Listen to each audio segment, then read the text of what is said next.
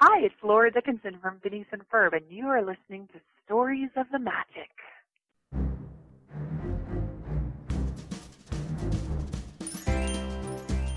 Welcome to Stories of the Magic, an unofficial Disney podcast, with your host, Randy Crane. Hear stories from Disney cast members, Imagineers, artists, and more right here on Stories of the Magic.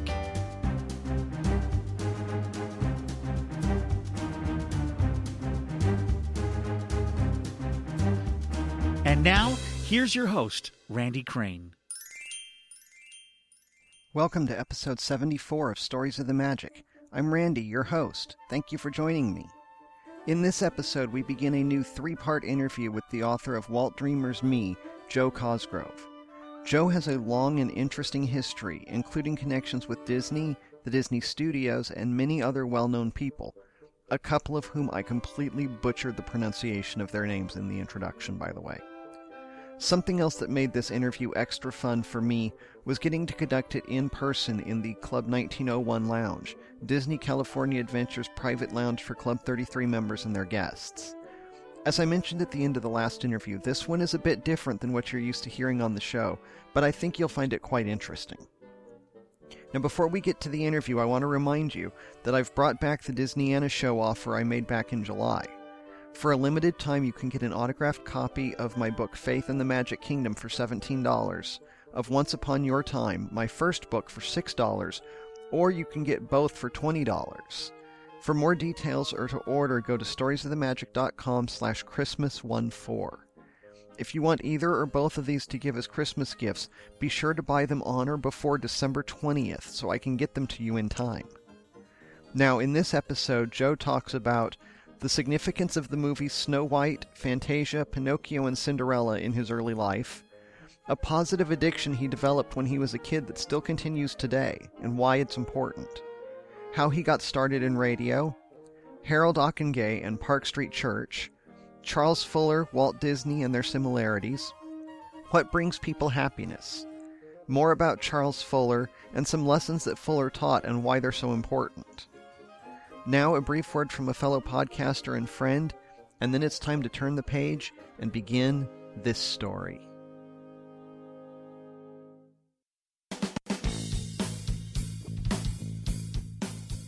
Have you ever wanted to share something with someone just because? Well, we do a lot. So we started a podcast about, well, whatever we want. My name is Joyce. And I'm her lovely husband, Al. Uh, well, you know what I mean. Hey, it's me, Al. Listen, I'm hijacking the Just Because podcast to start a new series all about the wonderful world of voice acting. Each episode, I'll have a professional voice actor on and ask them some serious, hard hitting questions to get to the bottom of this in a world. You know, world. If you've ever wanted to know about the inner workings of this magical and mystical business, tune into Just Because Inside the VoiceOver Studio. Tune in at justbecausepodcast.com and on iTunes.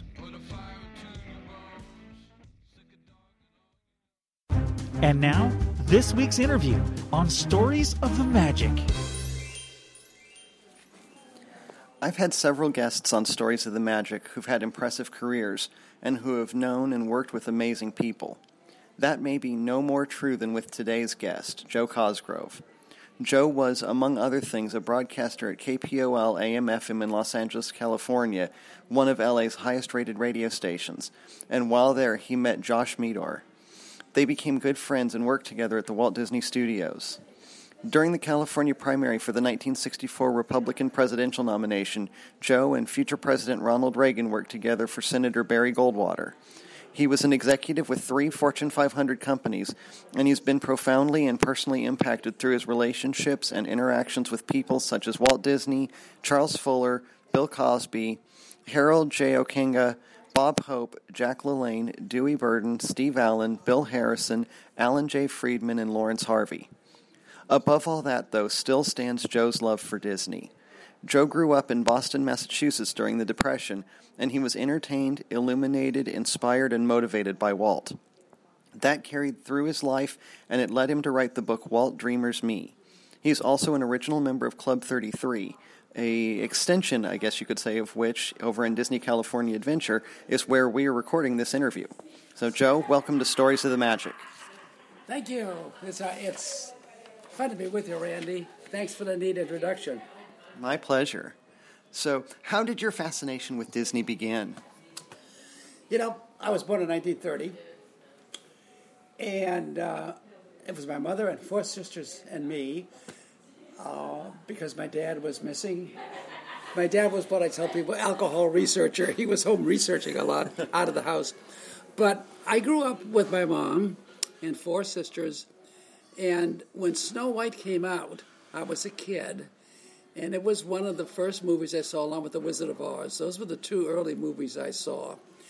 And I was really overwhelmed with Snow White when you're young. You know, Snow White hit when I was eight years old and hit the screens, and uh, it's bigger than life. And I have to tell you, Randy, for months after that, when I would go to school, I would go, hi ho, hi ho, it's off to school I go. You know, and I would do that in the playground, and kids would sing with me. And the music from Snow White, you know, hi ho and whistle while you work. I mean, I sang those songs. music is, um, as Mozart said, it's the music uh, is the sound of angels. And I found out later, and we'll get into it more later, that Walt was a pioneer in, in how do you use music in movies. Uh, prior to that, people would just all of a sudden burst out singing in a scene or something. And Walt, when he was doing this, and I learned this from Joshua Meador, who worked very closely with Walt. We'll, we'll talk about him later in detail. But uh, Walt wanted the music to kind of be a natural thing. And sure, when you when you're going off to work, you you know, or when you're working, you wish why to work. And I learned some lessons from watching Snow White, and I'll tell you what they were in a minute. The next movie I saw from Disney was Fantasia. Mm-hmm. And Fantasia was overwhelming. I love music. But this, in the theater I went to in Boston, they had speakers in the front, speakers in the side, speakers in the back, and I got a playbill. And I'm, I'm a little kid. I'm just looking at this, and I'm surrounded by this music. It was like an early form of surround sound stereo. Okay. By Walt Disney. Uh huh. So later, I found out, I learned about more from Josh Meador, who worked on that film, of course, about how they did that.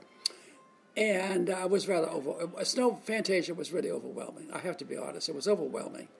I mean, flying hippos and pink elephants and all that. You know, all this great music. Right. Then I saw Pinocchio.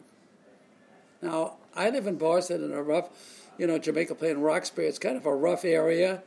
People know know about Roxbury and uh, lots of gangs. And uh, we lived in my grandma's house. My grandmother had a home right across the street from Franklin Park, which was great. It's a 750 acre park in, in Jamaica Plain, Roxbury area in Boston. Mm-hmm. And my aunt lived up the road from us a couple of miles in the high rent district. And I'll tell you about my aunt shortly. But Pinocchio taught me be careful who you pick as your friends and don't lie.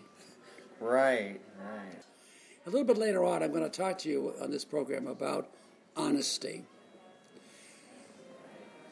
Ben Franklin wrote about honesty, and I'm going to tell you what he said.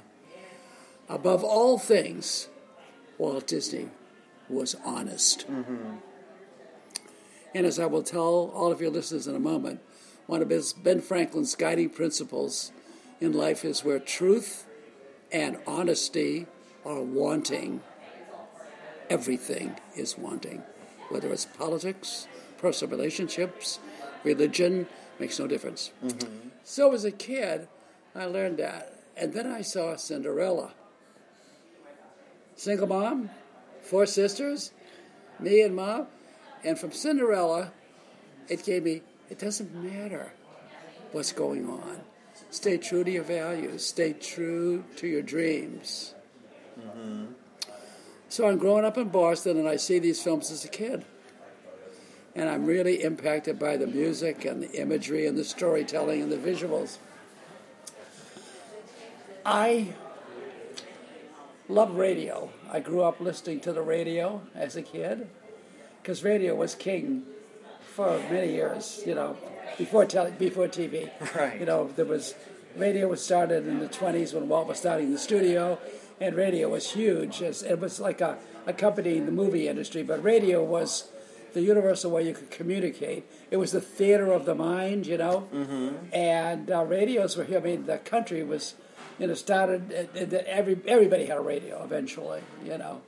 But I love radio, and I loved I love radio a lot, and. Uh, because I listened to the Lone Ranger and Jack Armstrong, the All American Boy, and I Love a Mystery, and Charles E. Fuller from Long Beach on his program. Mm-hmm. And then, of course, I heard Bob Hope, who later would became a lifelong friend of mine on the radio, and Red Skelton and Jack Benny, all of whom I, all people I met later in life. But I never, you, when you're a kid, you can't, you don't, you don't even think about I'm going to meet these people. Ronnie Reagan was in the movies, and I saw Ronnie, you know. Uh-huh. But uh, movies, you know, cost a dime then. It cost me ten cents to go see Snow White when I was a kid. Uh, but uh, radio was fascinating, and uh, one Christmas, uh, some ladies from the church where mom and I and the kids went, the Congregational Church, Boston Congregational Church in Boston, near our house, they gave us Christmas every year, you know, because mom was a single mom. Mm-hmm. And they gave me this big box that I opened up, and you know what it was? It was a broadcast studio. I opened it up, and it had the walls around it, and it had sound effects and a bunch of scripts. Oh, wow. So I read, I saw how scripts were made, how what the announcer said, what the sound effects, the whole formatting of scripting, mm-hmm. what this clutch of scripts I had, and I would do dramas, and I would do all these kind of show and entertainment. I'm, I'm 10, 9, 10 years old doing this, and I did it a lot. And I'm listening to radio. Now, when uh, I was growing up as a child, I had a lot of allergies. So my, uh, when the seven the movie Seven Dwarfs came out, I wasn't grumpy or dopey. I was sneezy. Me too. really? Uh-huh. Yeah. And uh, so my aunt, my mom's older sister, and when I was growing up in the 30s, hold on to your chair, was the vice president of Socony Oil Company in Boston. Oh, wow. Okay. A woman. Uh huh. Okay? Yeah my aunt took me because I was I know it sounds going to be hard to believe, but I was a very shy kid with the allergies and being sick at school, you know. Right. But one I have to I want to parenthetic because one of the things I want to talk about is uh, health and fitness because it's been very important and was very important to Walt even though he spoke.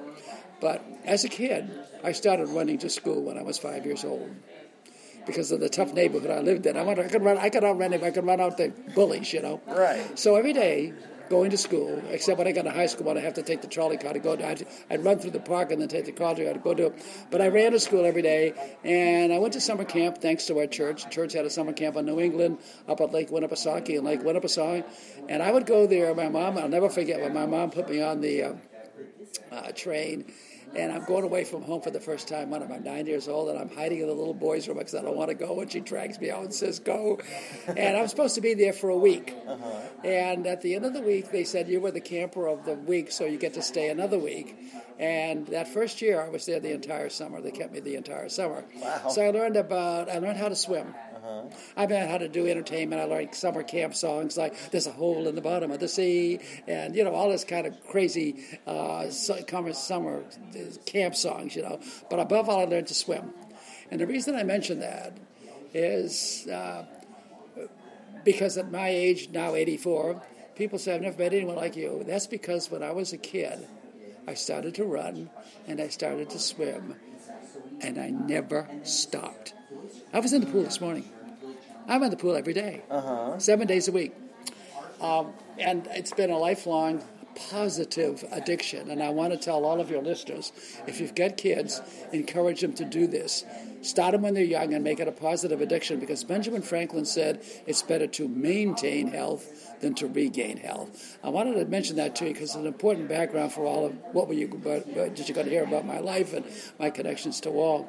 My aunt took me under her wing and she decided to put me on the stage. She knew I loved radio and she knew what I was doing. So she put me on the stage when I was nine years old and taught me how to memorize scripts. So the first show I was in was 30 pages long, and I memorized all 30 pages, not only my lines, but the lines of everybody else.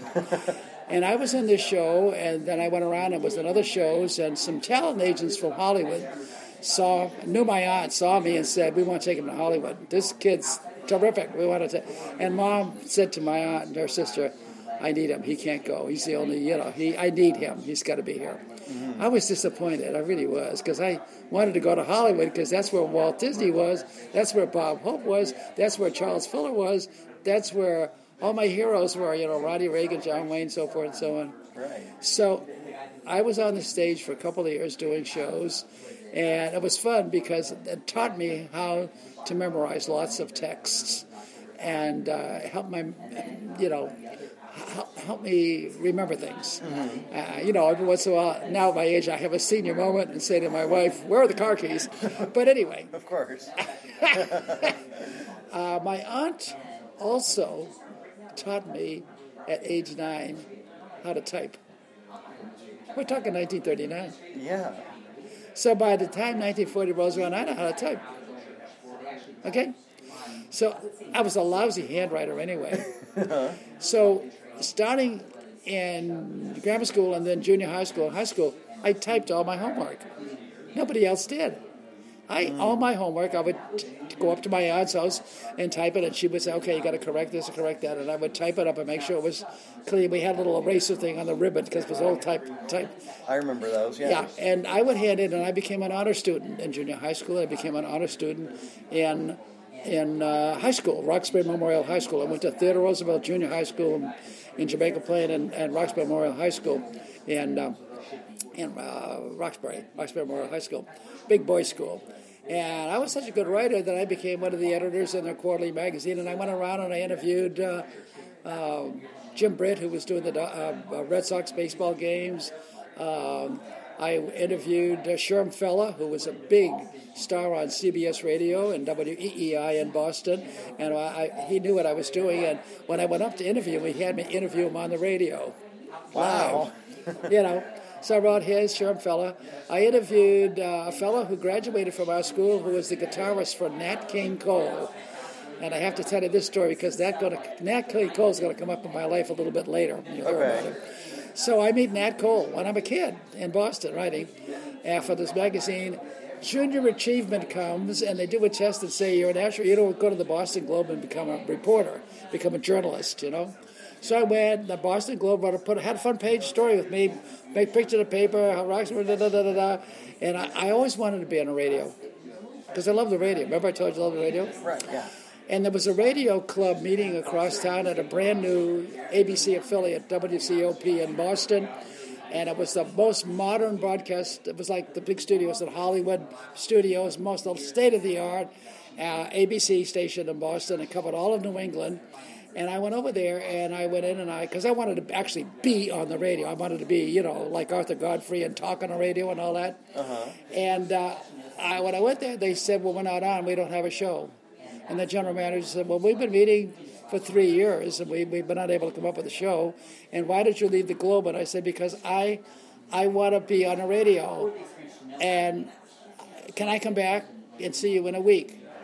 Because I have some ideas. So they said, because I wasn't supposed to. And they said, sure, you can come back. I came back later with a script and a format. And I stood up and I presented it. And the general manager said, kids, we got a show. We're going to go on the air. I called the show Teen Routine. And it was a variety show where we would interview uh, teens, uh, guests. We'd have ki- kids who were performers like Bobby Morse who went on to succeed in How to Succeed in Show Business on Broadway. He was one of the kids came on our show. He was my age at the time, 15 years old. So we were on that we were on that station for three years, and I and when we first started, they said, from now on, you have to do everything because they taught me uh, how to. They taught me production things. I, I I was there during the week. They mentored me, and they said Kids have to do the show. We can, we taught you now, Joe, but you, the, this has to be a show of formed by kids. We got nothing to do with you. You got the facilities, you know how it works. You can come here. And I used to go on the way in high school, on the way to work at the Y in the evening. I used to stop at the radio station and start prepping up for the week, go to the Y services, talking about the program director, about any celebrities in town we can get on a show. Because I had have that, this script written by the end of the week. And I didn't have a typewriter at home. Well, I had to go to my aunt for that. But if I went to the radio st- station, I had a typewriter just for me, and I could start typing the scripts, mm. and they'd be ready, and they would get it ready for duplication for the for the guys on Saturday. Jordan Marsh, Filene, first year we're on there, sponsored us. Filene's Basement sponsored us the second year, and Rexall Drugs the third year. We had a live studio audience, was packed, 300 people, and we were the number one live kid show in the city for the three years, called Teen Routine at High Noon in Boston. My favorite cartoon characters as a kid growing up was Lil Abner and Daisy Mae and Mammy and Papa Yokum and Mary and Sam and all these great characters. I love little Dogpatch USA. It went on to become a movie and a big show. Turns out that Al Capp's art studios right across the street from the radio station, and he has our station on all the time. He hears about the show, we hear about him, and he becomes a semi-regular. He's on almost every other week. He comes on, and he's fabulous. But Bob Hope comes by, uh, Shari with lamb chop, that little thing, right. came by with her puppet. Uh, Paul Winchell and Jerry Mahoney came by. Uh, famous movie stars, Arthur Treacher, others came by, and young Bobby Morse came by and did his imitation of Cab Calloway's Minnie the Moocher and it was great. He just Minnie the Mooch, you know, because Cab was part of the great Apollo Theater group of, uh, you know, including Jim Bassett and Lionel Hampton, all in, in Apollo Theater, but he had that thing down. At the end of the third year, the uh, we submitted our station, our, our teen routine to the junior achievement in New York because they were having a national contest for all the radio shows. They were going to have a national award for the best kids radio show with junior achievement. It was all over the country, hundreds of them all over. Mm-hmm. We did a transcription. We took a lot of photos and we sent them in this package. And this was our the third year of our broadcast. We did this. And uh, the general manager got a letter from the committee saying, We've disqualified your entry and they wrote this letter because no kids. This show is too slick. It's too professional. Kids could not have possibly written and produced this show, so you're disqualified. He was furious. I'm sure. He called them. Uh, he he sent him a picture with the governor of Massachusetts giving me an award. It's in that book you've got. Mm-hmm. The picture of me with the governor of Bradford giving me an award for junior for teen routine. Okay. Uh-huh.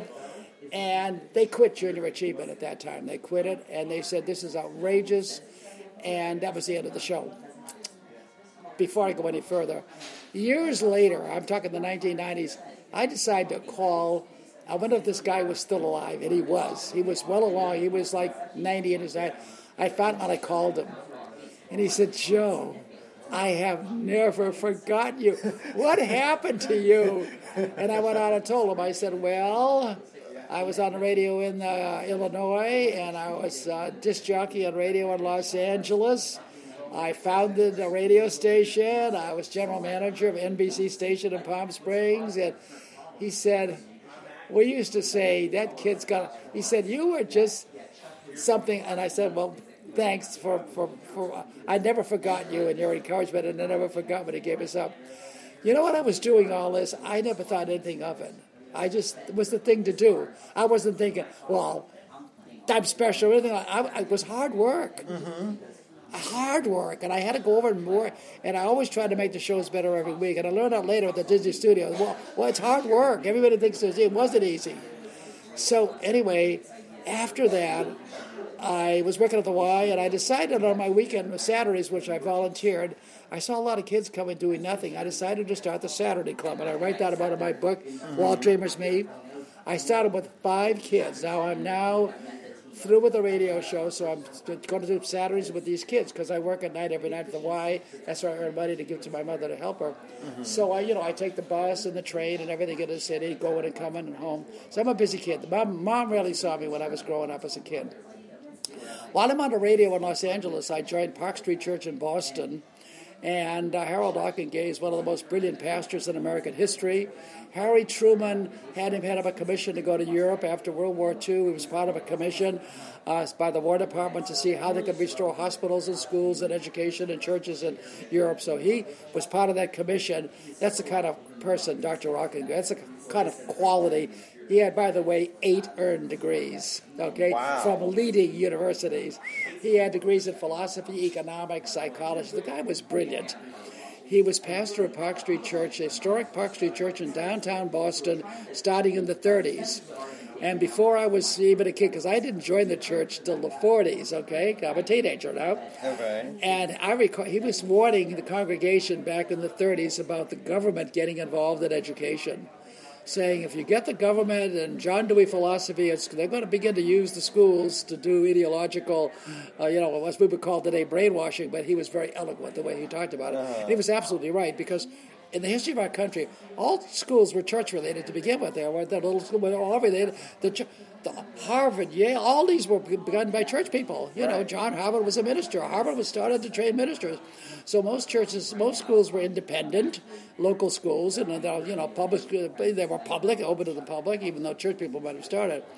But Harold Lucky was a very brilliant man, and he heard it was. He read about me in the paper, heard it was on the radio, and said, "Would you like to help me do something?" And he said, "Sure," because I'm going to church every Sunday. I leave my house and go in. And he said, "I need. Would you become my radio recording engineer?" Because that. I said, "Sure." And he said, "I have this new recording device that I'd like you to record all my every time I speak. I'd like you to record my Sunday morning and Sunday evening and midweek." I said, "I'll do it." Mm-hmm. Sunday morning he gave a biblical exegesis. It was a Sunday, and every Sunday evening he gave a topical message. Now, most ministers could never do this. We're talking topical current events. Uh huh. Because Ockenga felt his congregation should be informed about what's going on in Boston, in the world. So we spoke about communism. He spoke about the rise of this anti Christian uh, approach to life, this worldview of nihilism from Hegel and so forth, and Nietzsche.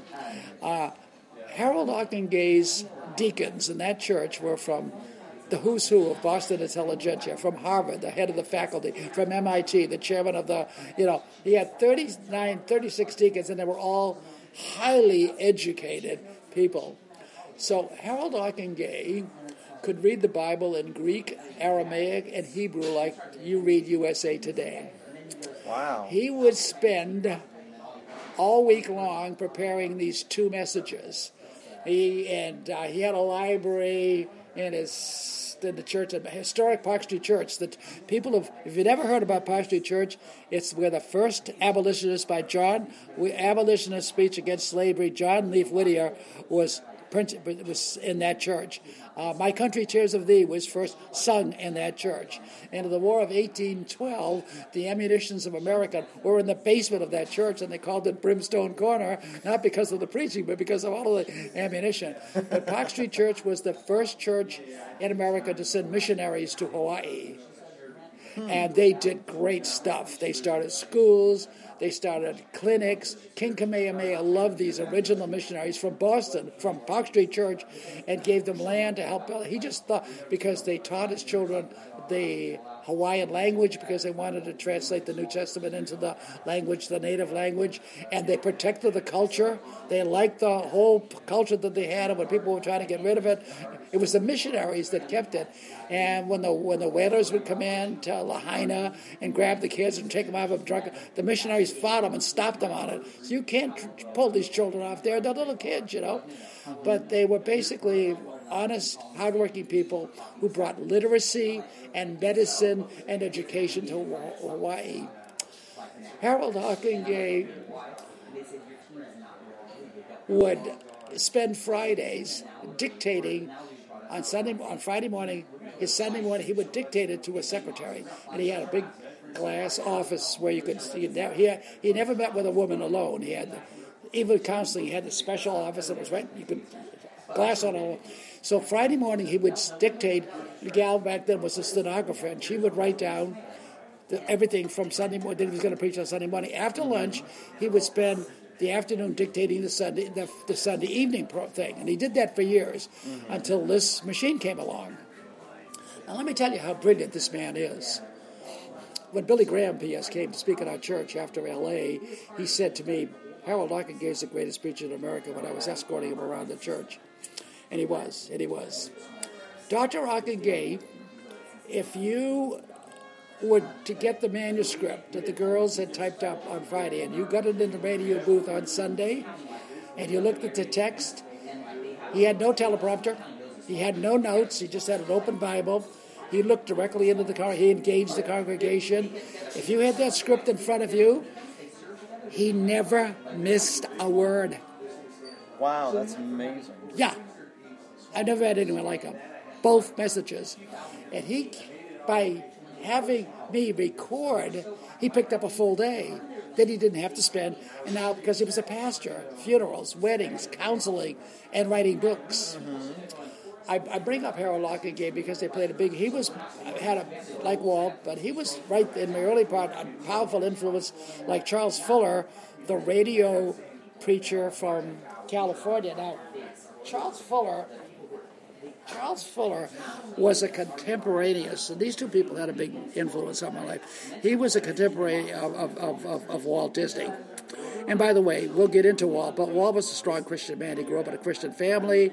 His dad, Elias, built the church they went to. Walt was named after his pastor. Uh, Elias preached when the pastor was on vacation. He taught Sunday school. The kids went there, and that's the family. So, in case you folks don't know it, Walt's faith and family played a big role in his life. I remember when, when Bob Thomas was doing his book on Walt, because, you know, Elias built a home in Chicago. He built the home in Marceline. He, he built the church they went to. He, I mean, the guy was a builder. And when, when Bob said, when you were growing up, what, you, what did you want to be, Walt? He said, I wanted to be a builder. I mean, guess where he got that idea? From his dad, you know? Right. Guy. And, of course, that's hands-on work, you know. And, and Walt was a hands-on guy. Trust me, hands-on guy. Tough, tough, hands-on. So he was a hands-on guy.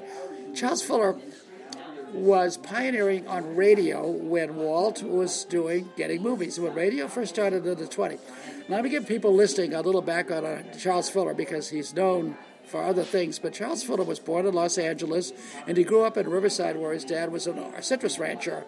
And when Charles went to Pomona College, he majored in chemistry, and he was in the citrus business. And he helped found the Sunkist Cooperators Cooperation, you know, where growers all put their stuff together and somebody they market them. You know, they got the walnut growers up and the, they got the almond growers, and they growers don't want to. They they just want to grow, but they don't want to market. So Charles Fuller helped found Sunkist Cooperative, but then he became the marketing director, and he marketed California oranges around the world. Charles Fuller was the guy that took the lead. Now, how successful was he? He had a home in Newport Beach. He had, a, he had his ranch out there on Riverside. He had a home at Arrowhead. He had a home out of Palm Springs. I don't think Charles Fuller was doing too bad, okay? Say not. No. And he had no, you know, his dad was very active in church and supported missionaries. And of course, Charles, like Walt Disney, went to church every Sunday. And one Sunday he got challenged, you know you know, it was just, you know, because Ben Franklin, jump ahead of Ben Franklin, Ben Franklin often said, what brings, what brings people happiness? Money, notoriety, fame, position, influence, possessions? No, Ben Franklin, we'll get back on this because this was what Walt believed. Ben Franklin said, how, what makes people happy? Doing good for others. And when we talk about cast members in Disneyland in this show, they do good for others every day, and that's what makes them magic, and that's what makes them happy, and that's what makes Disneyland and Orlando the happiest place in the world. Disneyland is a manifestation of Walt's core principle values that he believed in. So Charles Fuller is pioneering. Now, Charles Fuller is very much like Walt, perfectionist. See, Walt elevated everything he did. So we're going to get into Walt and what he did. But we, since we're talking about Harold Ockenga and my personal life growing up as a kid in Boston, Walt Disney in movies, Harold Ockenga and Charles Fuller by radio because they were both on radio and in person, and of course going to the YMCA, going to summer camp. My aunt, my mom, all played a role in my life. And uh, I was lucky. I grew up with four sisters, so I grew up. I had a different perspective on girls. Right. Girls were real people. They had dreams. They weren't body parts. They were real people. And I learned at school, don't treat other people as a means to other ends. Treat them as ends in themselves from Christ. And I, that's true. I don't, you know. So I had a whole different perspective on girls, so I had good, healthy. And a matter of fact, I did very little dating in high school because I was so busy, and I did very little dating, in, if any, in college because I was so busy.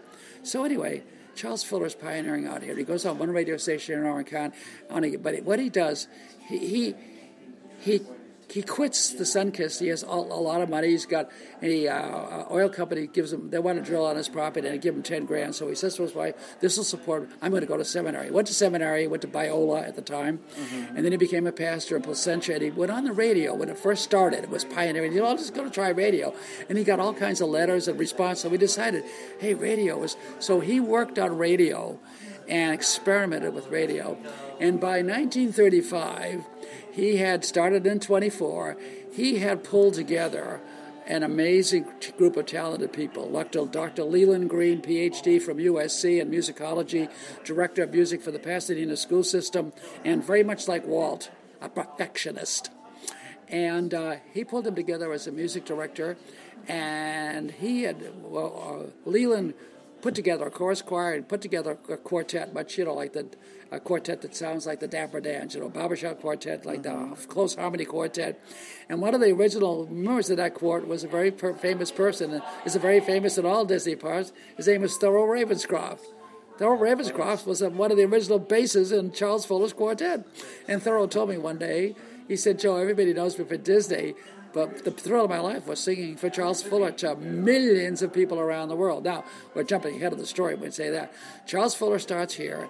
He starts on the local Orange County. Then he gets on KNX. Then he gets on KHJ. KHJ is the kind of the keystone of what becomes the Don Lee Network here in California. The Don Lee Network expands nationally and becomes the Mutual Radio Network. So he begins and he grows with this. Now, the amazing story of Charles Fuller is going to be told in a book coming out soon by Professor Phil Goff, uh, head of the Center for Culture of Indiana, Purdue University, who's been working on a book on the life of Charles Fuller for the last 15 years. It's called By Radio Every Sunday. And he, uh, he and I, he interviewed me 15 years ago because I was a man whose life was changed by listening to Fuller, and I ended up going to Fuller Seminary. I never thought I would do that.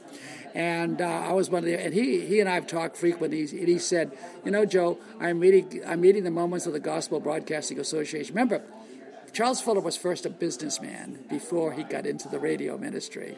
He knew how the world worked in the citrus business. Okay, he knew his father was in the mining business and retail, but so Fuller was a businessman. He knew how he knew how things worked.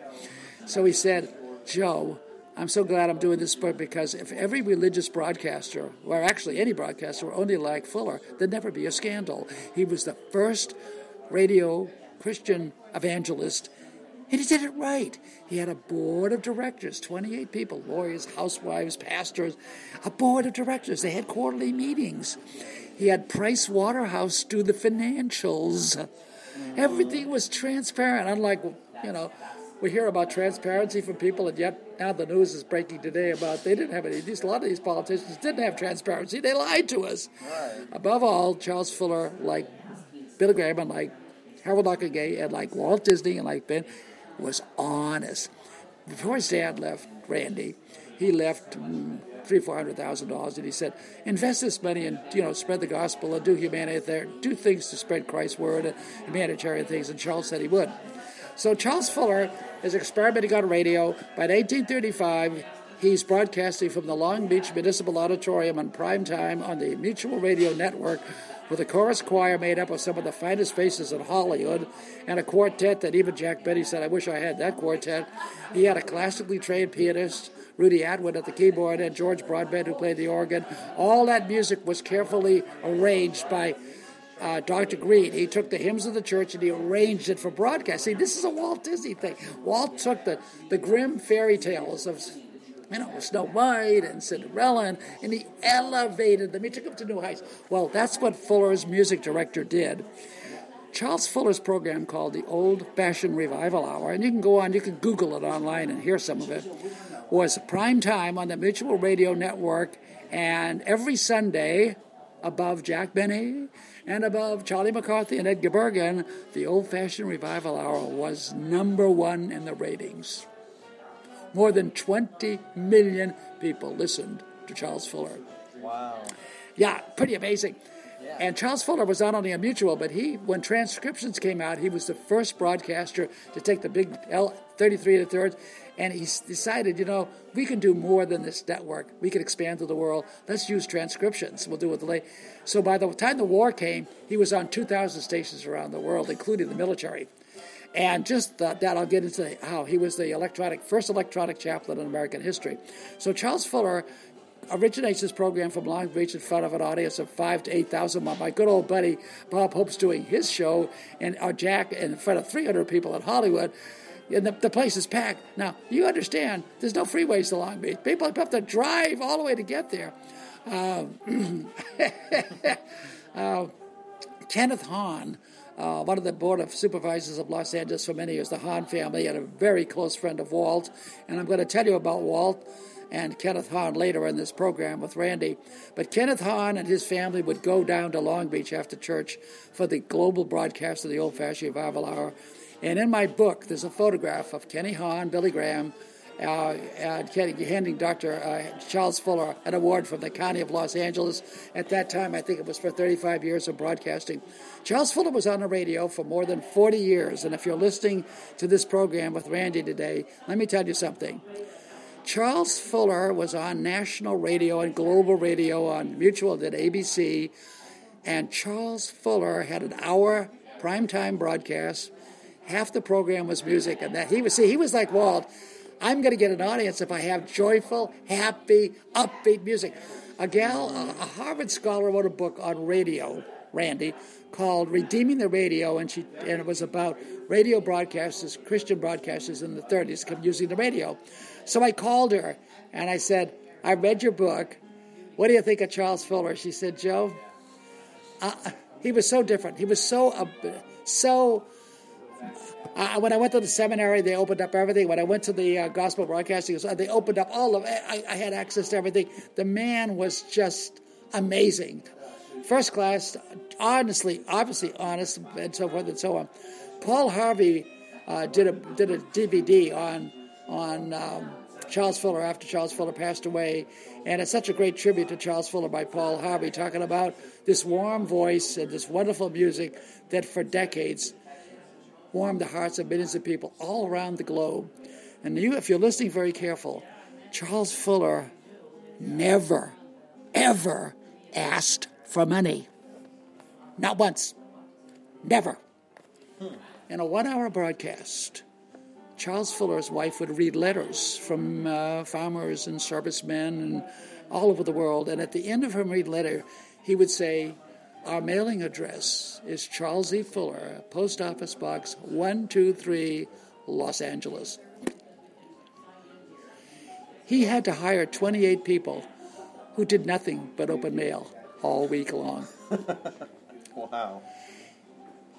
Uh, Phil Goff, who's writing this book, said, "Joe, if all if they, he said, if all religious, if anybody would like, there would never be a scandal because he was the first one and he did it right." I, I, hope this this point is getting across because where truth and honesty are wanting, everything is wanting, folks. If you're listening to this program and you're dealing or hearing from dishonest politicians or dishonest salesmen or dishonest spot, whatever, everything's wanting. And we're going to get into more of that because Ben Franklin's uh, had a profound influence on Walt because Walt was a big fan of, of Ben Franklin and Ben Franklin's principles of happiness. Charles Fuller had a big influence on my life, and that's why I had to talk about him. And he and Harold Ockenga were very close friends, and they founded Fuller Seminary in Pasadena in 1947. I'm a kid in Boston, 17 years old. The, the seminary was named after his father, Henry, because, no, not his father, I think it was his uncle, uh, a businessman. And uh, it's not named after Charles Fuller. He took his father's money and turned it into millions, but never used it for the seminary. Charles would raise the money for the seminary himself. Uh, he took the money from that, and by the way, this is going to be in uh, to this is going to be, and I think this is going to be in Phil's book. I'm sure it's going to be. Charles never talked about what he did with this, the money he that he invested for his father, but he invested it in real estate, and oil wells, and stocks. He turned it into millions and millions of dollars, and he helped. Uh, the Navigators. He helped Campus Crusade for Christ. He helped Billy Graham get started. He helped uh, scores of you know people, missionary organizations that are building schools and hospitals, and you never heard about it. And by the way, of more than 40 years on the radio.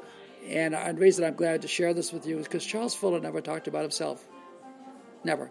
Mm-hmm. I know nothing about him until Phil Goff was writing this book. I knew I went to the I knew nothing about him because Charles Fuller, of 40 years, lifted up Christ. He, he honored God, and when he did good, he did it quietly, so nobody ever knew. Because, like Ben Franklin, he knew that when you do good, just doing it gives you happiness. Mm-hmm. You don't need a, a, a plaque at the Oscars. You don't need to go on a big TV show and get a pat in the back. Just doing good for others brings you happiness, and that's all the reward you want. That's all I want. But Charles Fuller, like Walt and Harold Ockenga, made a difference in our world, and there's no end to the good that they have done. Fuller Seminary was started in 1947. I never had, I never thought I was going to go to seminary. I must, I'll have to tell you this. Today, Fuller Seminary is the most respected and most influential seminary on the planet. Fuller Seminary has revolutionized religion around the world by making it more inclusive than exclusive. Fuller Seminary is located in the heart of Pasadena, two blocks from Colorado Boulevard, where they have the Rose Parade, and two blocks from the Civic Center. And as Charles Fuller said, that's where Christ would be if he was here, where people live, not behind some gated thing up on a hill somewhere. Fuller Seminary, unlike you know, most seminaries, have five or six hundred men, or if it's denominational like the Southern Baptist, maybe a thousand. Fuller Seminary has more than 5,000 students there every, from around the world. And the reason Fuller Seminary is so amazingly, in fact, is not only because of Charles Fuller, but because of Harold Ockenga. Harold Ockenga brought in Harvard, uh, I mean, some of the greatest scholarly minds to be the faculty. Dr. Edward Carnell, Dr. Carl F. Henry, famous men, uh, graduates of Harvard and top flight man, and I happen to know both of them. They were both teachers of mine when I was at Fuller, authors of books, profound intellects. But the guiding principles of Fuller Seminary start with number one, we don't academically condition our students. When you go to Fuller Seminary, you're exposed to everything. That's because Harold Ockenga and Charles Fuller agreed when you're in the real world, you're going to hear about Hegel, you're going to hear about agnosticism, you're going to hear about all, you know, whatever it is Buddhism, Hinduism, nihilism, uh, Spinoza. You're going to hear about everything. Atheism, you're going to hear about that. So at Fuller Seminary, all those things were presented, and they were presented objectively. Mm-hmm. When Dr. Carnell did a whole course on atheism, and when he did that course, he became an atheist. It was amazing. Wow. He was amazing. Fuller wanted kids to understand the real world. So at Fuller Seminary, the guiding principle is we expose our kids to everything and let them decide. Let them go on this journey and discover. Let them read and let them make up their own mind. Okay? Mm-hmm. The second thing the seminary taught is be respectful, not tolerant, but respectful of people with different worldviews and different lifestyles. You know, today's world, you know, if you don't tolerate my lifestyle, I'll yell at you and scream at you because I won't tolerate your lifestyle. You see it happening in our culture today. Mm-hmm. You know, uh, Fuller's idea was based on the words of Christ. You know, if you have, if, if, if you have enemies, people, don't be like them. Be better than them. Kill them with, I call it kill them with kindness. and I found out it works. And Walt found out it worked too. And I'll tell you a great story about that. Let's jump over to Walt. Now we'll get back into Walt. But Walt, and I will get back into his history a bit. Talking about Walt applying his belief, this is a perfect place to talk about it. Walt is, when he comes out here and starts the studio, he's got a series called Alistair.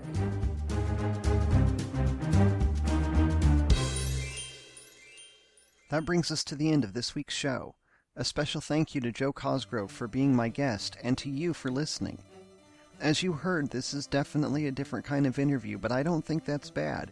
And as you could hear at the end of this part, we're heading straight into talking about Walt Disney at the beginning of part two. Hopefully, you learned some interesting things and some useful things in what we talked about so far in part one, also. Now, if you're currently doing something because of your love for Disney, you've written a book like Joe did, or you've created a website, or you're blogging, writing, performing music, art, whatever it may be, and you want to tell people about it and why it matters to you and why Disney matters to you, then I want to hear from you. I also want to talk to and hear from people who have worked for Disney. And if you're a Disney guest of any Disney experience, and you've had an encounter or an interaction with a cast member that made some extra Disney magic, or had any special Disney experience you want to share, then I would love to hear from you too. For any of these, email me at podcast at storiesofthemagic.com or call the listener feedback line at 734 23 Story and tell me about your experience. As a reminder, for a limited time, I'm selling my books in paperback and autographed at a discount. Check out storiesofthemagic.com slash christmas14 or click the link in the show notes for details or to order. You only have a couple of days left to order if you want it before Christmas. Subscribe to Stories of the Magic in iTunes, the Xbox Music Store, on the website, or you can hear Stories of the Magic while on the go with Stitcher Smart Radio. If you like the show, please rate and review Stories of the Magic in iTunes, Stitcher Radio, or wherever else you listen to the show and can rate it.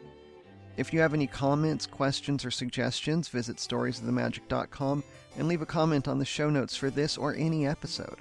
While you're there, check out the show notes for useful links from each episode, including one to Joe's book, Walt Dreamer's Me, that's going to be in the show notes for the episodes that have his interview, including this one, of course. Like the podcast on Facebook at facebook.com slash stories of the magic. Follow the show on Twitter at twitter.com slash stories of magic and tweet out that you're listening. Pin it on Pinterest, plus one on Google+. Tell your friends about the show. Keep letting others know that you're listening so they can join in the magic too. Before we wrap this episode up, this is going to be the last one that comes out before Christmas, and it's actually coming out on uh, one of the nights of Hanukkah. So let me wish everybody a happy Hanukkah, Merry Christmas, Happy Holidays, whatever it is that you may celebrate. I hope that you enjoy it and that it's just a wonderful time being with friends, family, and uh, having a chance to celebrate. Now, thank you for joining me for this episode of Stories of the Magic. There will be other days and other stories and this tale continues next time. You've been listening to Stories of the Magic with Randy Crane. If you have feedback, want to share a story of your own, or even be a guest on the show, write to Randy at podcast at storiesofthemagic.com or call our listener feedback line 734 23 Story. And don't forget to visit the website storiesofthemagic.com for show notes from this and every episode and to leave your comments. Thank you so much for listening. And remember, live your dreams and make the magic in your world.